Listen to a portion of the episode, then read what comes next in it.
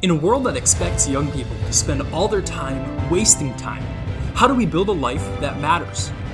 How do we find what we are made to do and earn a living while doing it? Join me for a behind the scenes look as I document my journey of building a business from literally nothing. I'll be sharing what works, what doesn't, and what I am learning each step along the way, as well as interviewing others who are further along the path, both in life and in business. My name is Isaiah Malstead, and this is The Worth Living Life.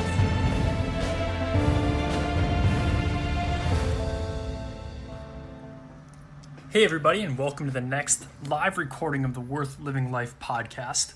I'm Isaiah Malstead here, live from the office where I currently work at mom and dad's business, ProCare Services. Uh, just wrapping up some work in the office and then heading out to do um, some carpet cleaning in a little bit. If you look outside, I uh, can't really see outside, but it is raining. Um, pretty much wrapped up now, so it should be done by the time I get to doing anything. But I'm going to get back on to uh, doing these a little bit more regularly. Been traveling the last three weeks um, all over the country, and it was hard to get time to do it. But uh, getting back into the swing of things now. But one thing that I've started watching quite a bit and have always been fascinated by for a number of years is sleight of hand and pickpocketing. And it's interesting to me the life lessons, and uh, this all just kind of wrapped up for me in a little bit neater picture uh, a little more recently um, when I was on a, a group call with some other people. But what one of the guys said on that group call, he said, What is the story you tell yourself? And that made me think a little bit because the interesting thing with um, performing so called magic, you know, sleight of hand, um, card tricks, pickpocketing, all this sort of thing, is that technically you see everything that's going on, right? Um, they're not necessarily hiding anything from the person they're pickpocketing what they're doing is they're distracting and changing where they're focusing.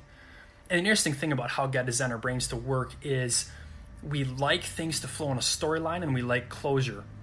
And so, as such, when you're part of a pickpocket's routine, your brain isn't necessarily understanding everything that's going on, but you're creating a believable um, storyline in your mind that you're telling yourself about what's happening. Um, same thing with the card trick. Um, you know that the card in his hand didn't magically just change to a different card, but yet it's the only thing that really makes sense, and so your brain turns that into the story that you're telling yourself about what's going on. The interesting thing I've realized in life is that oftentimes we do the same thing. We look for the experiences around us. Um, I remember one story. Uh, I was listening to a Zig Ziglar talk a while ago, and he said he went to this this one live event that he was speaking at, and this gal was going to come and talk to him for a little bit beforehand, um, get some consulting or something. And he said that you know she came stomping across the stage, and you could see she was angry, she's bitter, upset, all these different things. And she was talking about how she didn't like her current job, and she didn't like a single thing about it. Um, he ends up talking to her and they make a list. He's like, Do they pay you? She's like, Yeah, they pay me. He's like, Well, that's one thing you probably like about it. He goes, Do they pay above average, below average? She says, Well, actually, above average. He says, Do you like that? She's like, Yeah. So by the end of his, you know, five or 10 minutes he spent with her, they had made a list of things that she actually did like about her job. You know, she had uh, paid vacation, she had retirement benefits, she had all, all these different things, right?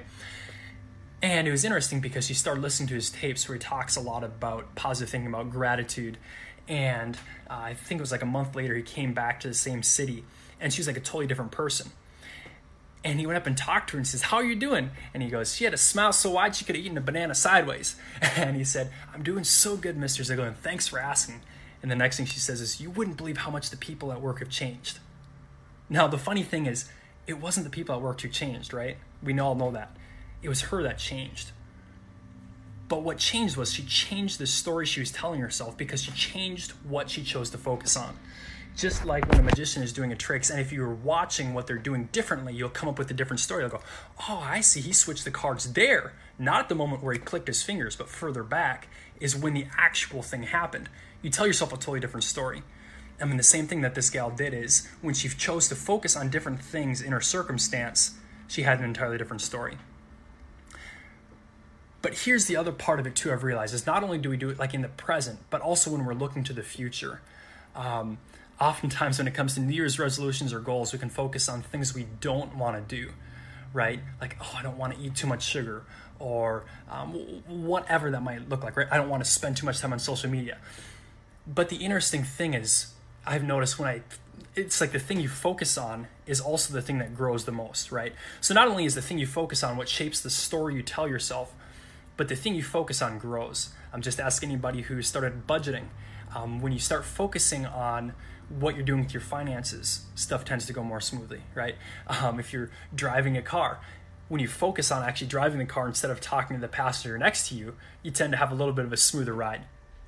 But the interesting thing I've realized is, um, and I heard, I don't remember who it was, but I was listening to someone talk, um, it might have been a podcast earlier today or yesterday.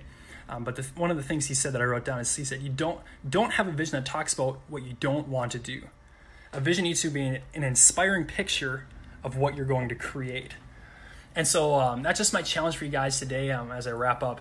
Um, just think about that story you tell yourself. Are you focusing on the negatives or the positives? But then also looking forward. Um, don't paint a picture of gloom and doom and what you don't want to be, but instead look at, you know, first look to the truth of who God made you to be.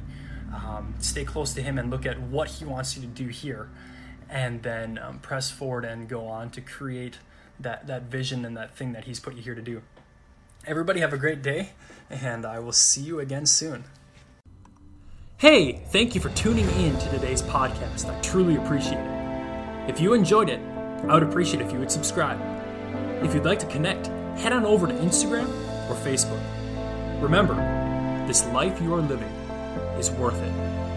Until next time, this is your friend, Isaiah Malstead.